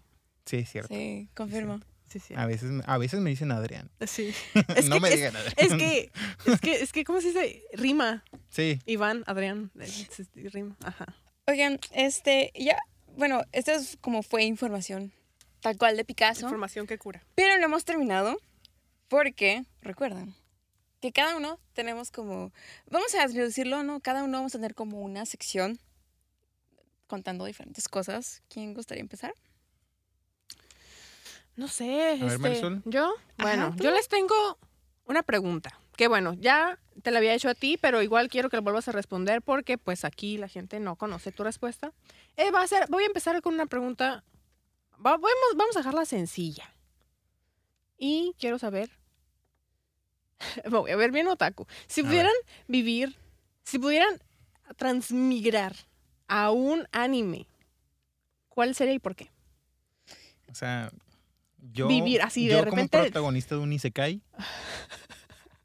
Eso tratas de decir, el anime que tú quieras. Okay. ¿En cuál estarías y por qué? My Hero Academy. Buena. ¿Por qué? Uy, bueno. Porque me diría, mira, me gusta mucho Shingeki, pero qué miedo. Si no han visto la serie, o, por lo menos, o si no han visto la serie completa, cuando la vean me van a entender por qué no quiero vivir en ese mundo. Y para los que no han visto... vives dentro de unas murallas y hay titanes afuera que te comen si sales. Entonces, no, la verdad es que titanes no quiero vivir colosales. Ahí. Exacto. Y todavía tienes que, si no corres de ellos, tienes que pelear con ellos. Entonces, no te queda otra. Sí, exacto. Y Naruto no me gustaría porque depende. Si vivo en la época de Naruto, hay guerra. Ajá. Y si vivo después, no quiero conocer a Boruto porque me daría mucho coraje. Entonces me quedo con My Hero Academy porque es como... una sociedad actual, todos tienen poderes, bueno, excepto el protagonista. Uh-huh.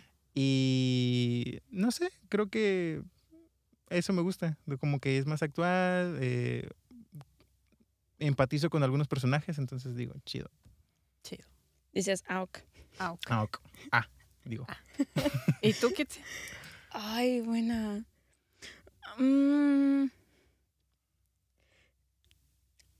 ¿Sabes? Me gustaría, y dirías, bueno, no lo tomo por el lado social, sino por cómo son las cosas, porque de algún modo u otro tiene algo fantástico. Black Butler. ¿Cuál Black es Butler? Kuroshitsuji. Es de... No, te quedaste en las mismas. En blanco. Ah, no, sí, está bien padre. Un mayordomo. Que es un demonio. Que es un demonio y que sale con un niño chiquito. Sale un personaje, un niño de pelo azul. No un sé. Parche. ¿Con un parche en el ojo? No. Busca paso, una imagen. Paso. Okay. A lo mejor... No, yo digo que sí lo conoces, pero no... Visualmente. A lo mejor sí. ¿De qué trata Kuroshitsuji? Pues se trata, como dijimos, un mayordomo que es un demonio que hace un pacto con un niño, tal cual, de, pues cuidarlo, ¿no? Y la historia de por sí es un poco fuerte, pero cómo es que este mayordomo lo cuida, cómo lo trata, es prácticamente su sirviente. O sea, su sirviente es un mayordomo, ajá. Ah, estaría chido, ¿no? Pero hablando de la cuestión social, pues es la era victoriana. No, pues sí. De eso, no, pero o sea, tú quisieras, o sea, quieres estar ahí porque quieres un mayordomo. Claro.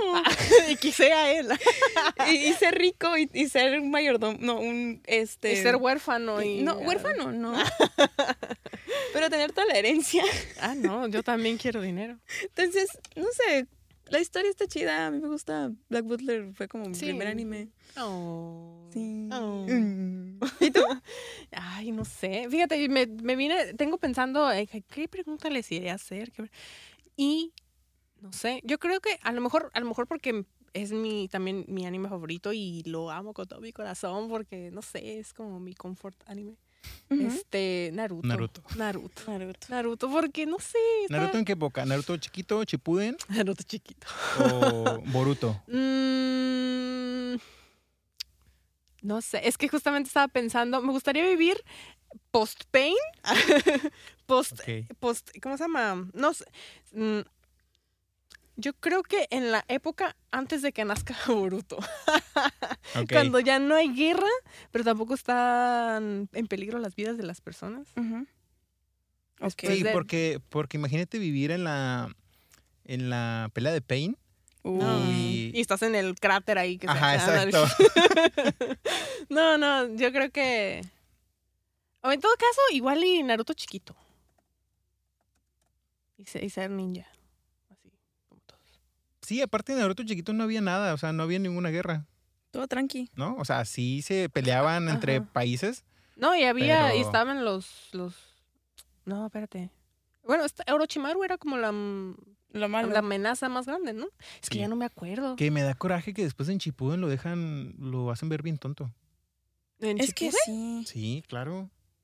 O sea, ¿no recuerdas que en Boruto, en Naruto, también en Shippuden, uh-huh. ¿No recuerdas que en Naruto pequeño, ay, Dios mío, incluso Kakashi le tenía miedo? Sí, le tenía miedo a Orochimaru machín. Sí, horrible. ¿No recuerdas ese capítulo donde está a punto de sellar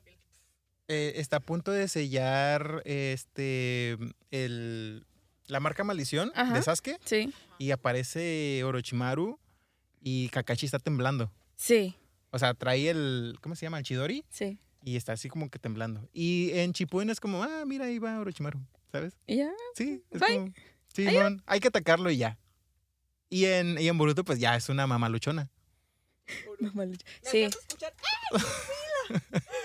Bueno, problemas técnicos. No vieron, pero Marisol estuvo a punto de tirar la batería de su cámara.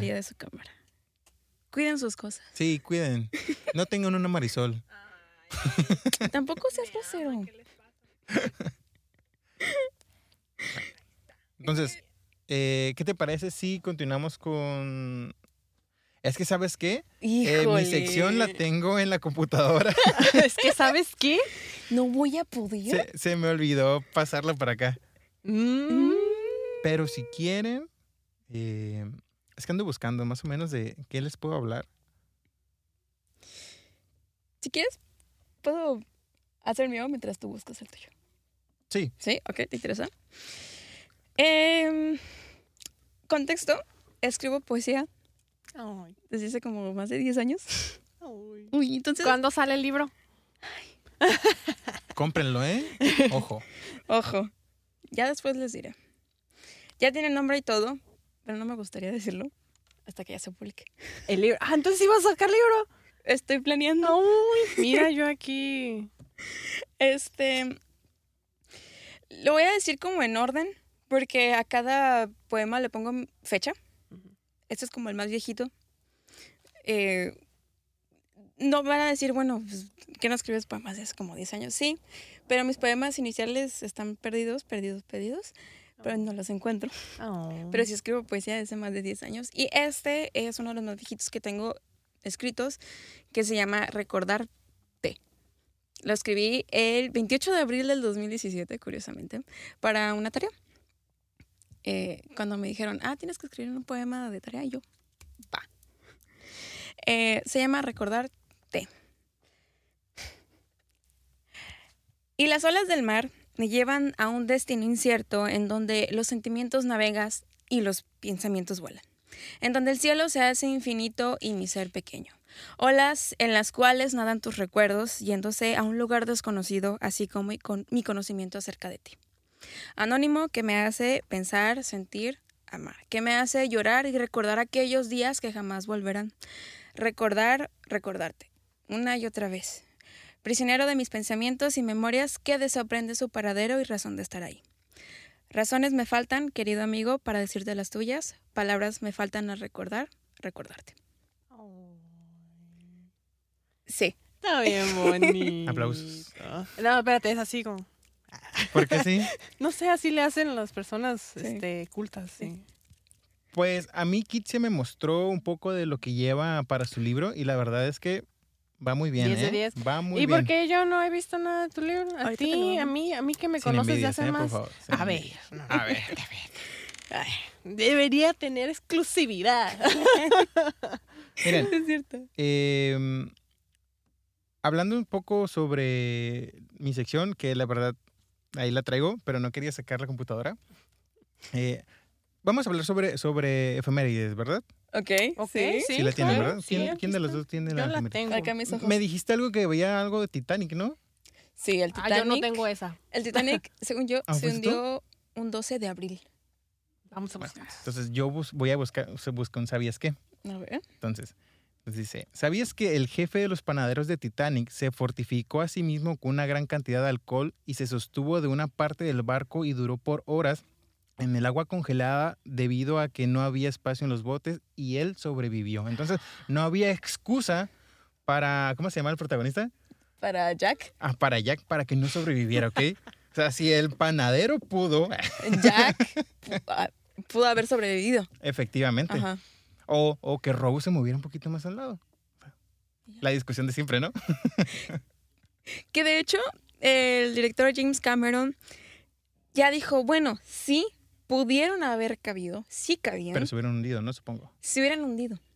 Y de hecho, en un documental por el 25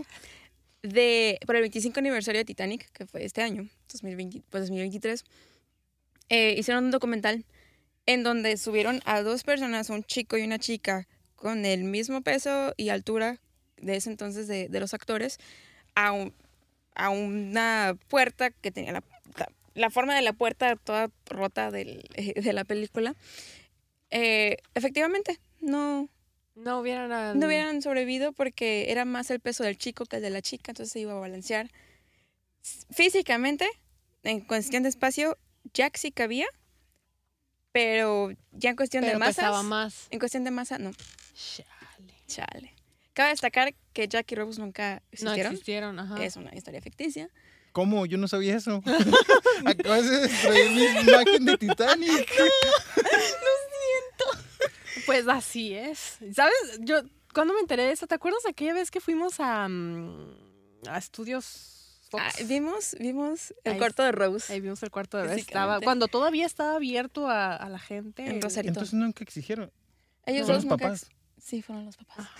Entonces la viejita que sale contando la historia, no. Mira tú. No. Yo sí me la creí. Mira, ya me agüité. No, pues voy a volver a verla. Siento deberíamos que volver a verla. Siento que rompí esa ilusión así como tipo que Santa Claus no existe. ¿Cómo? Dos revelaciones en un día, ¿no? No se puede. No, de hecho este año 2003, como dije, se festejó el 25 aniversario de Titanic y lo volvieron a estrenar en el cine formato 3D. En 3D te estás ahogando. Personalmente lo fui a ver y fue una chorada. O sea, ¿porque te sientes ahí, dices? Sí, pues te hundes con el barco. Pues. Sí, aquí, te echan aquí agüita, dice sí. Que se hundió en la noche del 14 al 15 de abril del 1912. Cierto. Así es. Entonces, ¿quieres leer las efemérides que tienes ahí? ¿O? Claro que sí, si quieren. ¿Quieren escuchar? Sí, terminar. Sí, bueno, unos datos curiosos por los cuales decidimos empezar este podcast por estas fechas. Bueno, más bien coincidió. Sí. Coincidió, pero vamos a decir que fue por eso. El 15 de abril es el Día Mundial del Arte y pues nuestro podcast se enfoca principalmente en eso, en artistas, en personas que han tenido impacto en el arte, ¿no? Sí. Así es. Sí, te autorizo. Muy bien. Entonces... Estoy adentro, dijo él. Entonces se decidió este día. Es una fecha que busca dar a conocer la importancia que tiene el arte, sobre todo en el pensamiento creativo, para la evolución del pensamiento humano y la resolución de los problemas que nos aquejan. Y también el 18 de abril es el Día Mundial del Radioaficionado. Uh-huh. Pues aquí estamos haciendo un podcast, haciendo honor a eso. Pues todo coincide. Astros. Así, todo se alineó.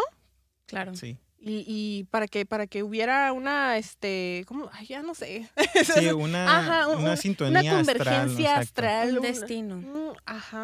Se alinearon las estrellas. Y aquí estamos. Batallando con las cámaras porque se cagan, pero bien alineados. Sí, alineados, eso es lo importante. Con motivación. Lo que cuenta, claro. Lo importante. Sí. Muy bien. Bueno, ¿qué les parece para terminar? Claro. Cada quien decimos una recomendación para el público de lo que ustedes quieran. Okay. No sé. ¿Quieres iniciar tú, Kitsia? Sí, quiero iniciar yo. Yo soy más cinéfila, como ya saben. Sí. Contexto, soy muy, muy, muy demasiado cinéfila. Uh-huh. Y hay una película mexicana que adoro demasiado. Es del año, si no recuerdo, 2017. Se llama Sueña en otro idioma. Que es del director Contreras. ¿De qué trata Sueño en otro idioma? Trata sobre este lingüista que viaja a un pueblito a estudiar esta lengua que de hecho fue creada exclusivamente para la película por un lingüista profesional, pero lamentablemente en esta historia solo dos personas la hablaban, pero esas dos personas están peleadas y no pueden hacer como una investigación, ¿no? Y darles spoilers, pues estas dos personas tenían como un triángulo amoroso con una chica en su juventud, porque eran, pues, sí, llegas y son unos dos viejitos, pero te cuentan la historia detrás de, ¿no? Tenían como un triángulo amoroso con una muchacha y ellos dos terminan juntos, ¿no? Los dos hombres. Ajá. Ok. Estuvieron enamorados en una época en donde no era aceptado. Pero sí, esa es la premisa. Ya dije muchos spoilers, pero tienen que saber cómo fue que surgió todo esto y cómo se va desenvolviendo la historia. Se llama Sueño en otro idioma. Es una película mexicana sumamente hermosa. Se los recomiendo. Oye, antes de pasar con Marisol, ¿sí existe ese lenguaje, ese idioma? No. ¿O es inventado? Fue creado exclusivamente para la película. Sí, porque aquí es ¿Sicril? El Sicril, así es. Solamente existe en esa película. Ok. Bien. Suena bien. Sí. Ahí está. Fíjate, pues si quieren... Tengo que aceptar que no soy tan fan de las películas mexicanas porque sí hay unas que dicen... No vamos a dar... No manches, Frida. Los más cancelados al rato, híjole. Pero hablamos de eso. Sí, la verdad es que si dices que como platicas la historia, suena algo diferente que sí, actualmente se está haciendo en México, pura comedia romántica. Y ¿sabes si está en alguna plataforma donde la puedan ver? Está en... Amazon. Ah, sí. Prime Video. Sí, ahí la pueden ver. Y un dato curioso de esta película es que el lingüista que creó el Sicril usó datos con grafías y con tonos para poder crear la lengua como tal. Entonces sí, es un idioma muy exclusivo de Aquí eso. Dice que al 86% de las personas que vieron esta película, dice al 86% le gustó esta película a usuarios de Google. Entonces, es una película sumamente hermosa, se la recomiendo. Muy bien, pues ahí tienen una opción para, si no tienen nada que ver este fin de semana, o el otro fin de semana, o los que siguen. Pues ahí tienen una opción. Ahí está. Más Marisol. Muy bien. ¿Qué le quieres recomendar a la gente? Hoy les quiero recomendar una serie... Que, bueno, yo ahora sí que soy muy mala para ver películas nuevas y series nuevas y yo soy una persona que siempre regresa a las mismas, ¿no? Yo viendo The Big Bang Theory 1000 veces. Yo viendo Harry Potter 1000 veces. ¿No? Entonces, les voy a recomendar una serie que se llama Hannibal. Buenísima, acabo de convencer a Kitsia de verla conmigo y la estamos viendo. Yo la estoy viendo como por tercera o cuarta vez, la verdad no estoy segura. Tiene 3 temporadas, está desarrollada por Brian Fuller y está basada en los libros de Thomas Harris del Dragón Rojo y Hannibal. Está viendo otra cosa entonces. Y la pueden encontrar en Amazon. Amazon también. Sí, anteriormente estaba en Netflix, pero Amazon patrocina. Por favor, ya que te estamos mencionando. No, pero sí la pueden ver en Amazon. Es de un asesino que y su relación con el canibalismo. O sea, sí, pero se me fue la palabra. ¿Cómo se llama? Bueno, es que no era policía, era un agente especial. De la FBI. Sí, agente especial de la FBI, Will Graham. Y bueno, son actores muy reconocidos. Son Hugh Dancy y Mads Mikkelsen. Buenísimos. Deben verla, la verdad. Es una serie que está buenísima. La amo, la quiero volver a ver 1000 veces. La verdad es que no me enfada. Siempre que la veo, no. 100% recomendada. Sí, la verdad sí, está buenísima. Me quedé con ganas de una 4ª temporada. ¿En qué temporada vas, Kitsia? Apenas voy en la primera. ¿Y qué tal va? ¿Bien? Bien, todo va bien. Sí, la recomiendas también. La recomiendo también, está buenísima. Bueno, entonces yo quiero recomendar una serie también, que como dice Marisol, también soy muy de siempre ver lo mismo. Y me cuesta ver algo nuevo porque eso implica sentarme y poner la atención, exacto. Sí. Entonces, sin embargo, el año pasado me tocó ver una serie que me encantó. Se llama Severance, que en español es Separación. Uh-huh. Es una serie donde es como una especie de pueblito en donde, por ejemplo, si tienes problemas emocionales que no te permite estar bien en tu trabajo, entonces vas a esa empresa que se llama Lumus, en donde te ponen un chip y al momento de entrar al elevador se activa y una parte de ti que no sabes que existe trabaja por ti. Entonces están las 8 horas trabajando ese tú que no sabes que existe. Y en el momento de que terminan sus 8 horas y bajas otra vez por el elevador, regresas el tú social, vamos a ponerlo así. Entonces, no sabes qué pasó en esas 8 horas. Para ti nada más entraste al elevador y saliste del elevador. Entonces, es muy... A mí me gustó mucho porque si te pones a pensar, el tú trabajador siempre vive ahí. Uh-huh. Y para ellos es siempre estar en la oficina y las mismas personas que ves siempre uh-huh. y nunca hay descanso para ellos. Sí. Entonces, ahí entra el dilema donde... Incluso, y los que están adentro no saben que hay un yo afuera. Entonces... Qué fuerte, ¿no? Sí, porque se vuelve un esclavo, pues. Sí. Entonces, se las recomiendo mucho.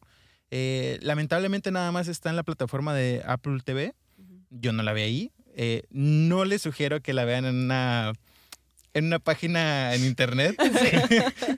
Pero, pues, si tienen la oportunidad de mirarla, la verdad es una muy buena serie. Nada más tiene una temporada. El final está muy abierto, entonces... hay probabilidad de que hagan otra temporada más. De hecho, es relativamente nueva. Salió el año pasado, en el 2022. Se los recomiendo. Genial. Bien. Muy bien.